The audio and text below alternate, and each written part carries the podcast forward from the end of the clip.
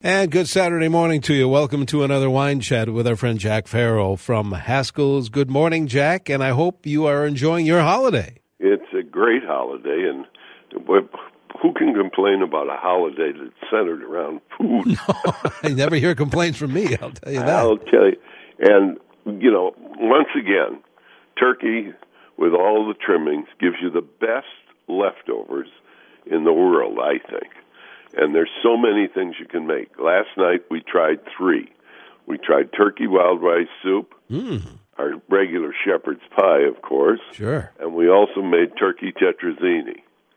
And I have to say that once again, the shepherd's pie won hands down. How do we do that again, Jack? It's just so easy. You line the bottom of a baking dish with the dressing. Then you layer on the turkey and then top it with mashed potatoes, and then you pour gravy on top of the mashed potatoes.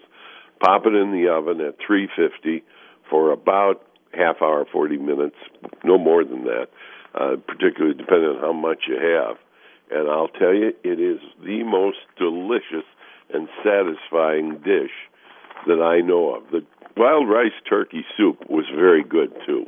I mean, that is really a wonderful thing to do. One of the hints with that is add chicken stock to it. You know, a lot of people just take the carcass and boil it down, and it gives you good broth. But if you cook it in uh, a chicken broth, it it makes it richer and better. And the wild rice in there, it, it's just such a great Minnesota tradition. I think turkey wild rice soup is absolutely delicious. And these are wonderful dishes to have when the weather is as nippy as it is. Uh, and the turkey tetrazzini was interesting too. Turkey tetrazzini is really turkey served kind of with egg noodles, and I think they use uh, cream of celery soup to and some half and half uh, mixed in, and then you mix the noodles in that you pre-cooked and bake them in the oven again, and that is a wonderful dish. And of course, all these dishes go so well with different wines. Uh, I particularly like uh, uh, with the uh, shepherd's pie, which is Thanksgiving shepherd's pie at our house. Uh, a Sauvignon Blanc from New Zealand, one like Silver Beach, is just absolutely delicious. If your favorite happens to be red, there's a liberated Pinot Noir. It's only about ten dollars a bottle. It's in, uh, from Kendall Jackson. It's called Liberated, uh, and boy, I'll tell you, I thought that Liberated went just perfectly with the shepherd's pie. We had an interesting wine that one of the kids brought. It's called Mud Pie Rosé. Well, you would never guess it was a rosé because it was looked just like a white wine. However, it had wonderful flavor and body, and it was one of those pale onion skin rosés that do look like white wine. It's called mud pie, and boy, it was delicious. And that with that turkey wild rice soup, we went for a German wine, and Dr. Thanisch, who owns Bernkasteler Doctor, one of the most famous vineyards in all of Germany, makes a Riesling. And that Riesling, called Thanisch Riesling, was just absolutely perfect with the wild rice soup. There's another good Riesling, Dr. Loosen's Riesling, that could also be had with that soup and make a nice pairing. Uh, and if you want to try something different, Grüner Veltliner from Hungary is a varietal that's very interesting, high in acid, and went so nicely also with the turkey uh, wild rice soup. The uh, turkey tetrazzini replaced uh, turkey enchiladas that I liked last year. I thought they were very good. I'm just amazed at all the wonderful things you can mix up and do with leftover uh, stuff from Thanksgiving. I mean, it's it's really a bountiful feast. It, it sort of stretches out the holiday a bit by doing that. I think, and it isn't too late to tap into all the wonderful uh, leftover dishes you can create from that big feast you had the other night. And it isn't limited to just the ones I mentioned. The shepherd's pie, as I said, started with our family maybe 15, 16 years ago. We had a contest to see who could make the best with the leftovers. And my daughter in law came up with shepherd's pie, and ever since it's been one of our favorites to have. But we still try several other dishes just to see what we can come up with that's different. And uh, as I said, I can't imagine looking forward to anything more than the day after Thanksgiving trying these leftovers in different ways because it's it really pushes the imagination not only for what the dish you create but the pairing. And you know, pairing food and wine isn't really very complicated at all. There's classic pairings like uh, Chablis and oysters. There's champagne with anything salty. But uh, things you want to look for, for example, a Sauvignon Blanc, that goes so well because it has sort of a citrusy nose. It'll go very well with shrimp or uh, scallops or something that you're cooking with lemon. The same thing is true for that Grüner Veltliner that I mentioned, which comes from Austria and Hungary. And spicy Thai food goes very well with that.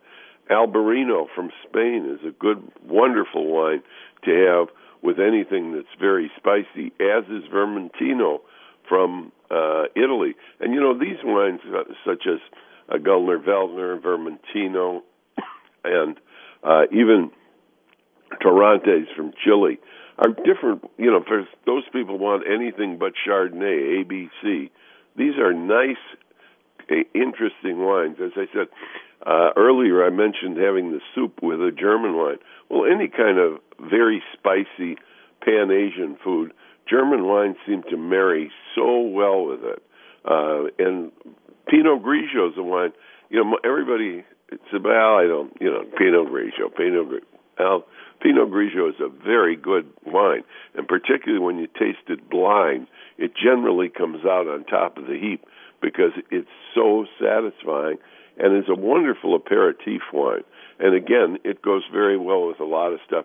Now, uh, Chardonnay also has a place at the table. Don't misunderstand me. We love Chardonnay. It's great with rich sauces, with cream and butter and things like that. Really uh, cut through that just so nicely. And as I said, Riesling pairs with anything that's or Pan Asian, Thai, Chinese, Indian, uh, you know, with roast pork or any of that. You have any desserts? Don't forget Asti Spumante from Italy. It's a wonderful wine that kind of gets overlooked. And of course, sparkling Moscato is so popular right now. It's just terrific. And uh, my all-time favorite with desserts is Sauterne. How can you deny the pleasure of that? And as I said, even some of these uh, wines that aren't so common, like Viognier. There's one called Laforge Viognier, which is a full-bodied white wine. Viognier is one of the principal grape types, white grape types, of the Rhone Valley in France.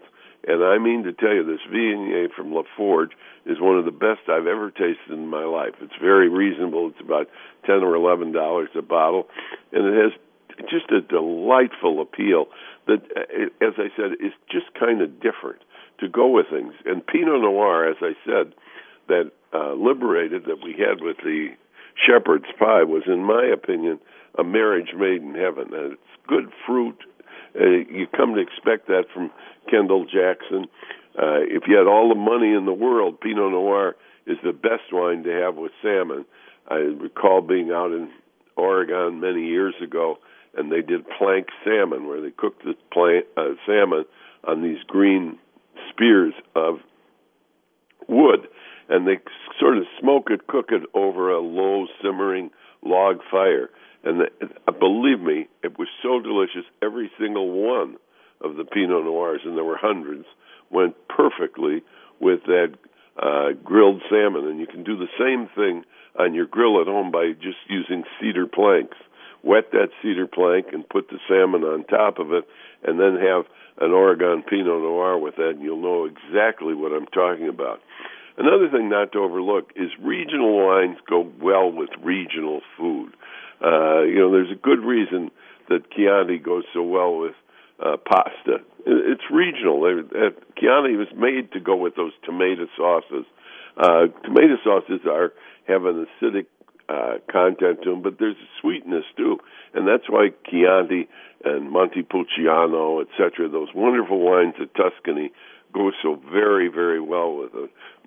and the same thing is true, for example, if you're having coq which is chicken cooked in wine. In fact, it's an old rooster cooked in wine where they stew it all day long. And it's a very typical dish in Burgundy. And so naturally, as you might expect, Pinot Noir or Burgundy goes very, very well with it. We've talked on this show many, many times about how Malbec goes so well with barbecue sauce. If you got some barbecue sauce, that sweet little piquant flavor that most barbecue sauces have, the Malbec grape from Argentina seems to have been bred exclusively to marry with barbecue sauce. I think you get the idea. You can have a lot of fun with a bunch of different leftovers, and if you pair them up with the right wine, it's it's even a better combination. So, you know, don't be despair. Those uh, leftovers can indeed be better than the feast itself, in my opinion, and you have the opportunity to pair it with a different wine than you had with your Thanksgiving feast. Thanksgiving is an interesting holiday. You know, about half the people in the United States do not drink, period.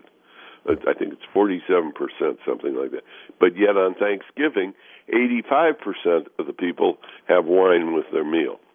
Mm. So it's a big, big wine day. And now with the leftovers, you've got today and tomorrow yet. Why don't you try some of these and pair it with a little different wine than you had for Thanksgiving? I think you'll find the experiment delicious and a fun way to enhance your weekend. You have just planned my evening meal. Thank you very much.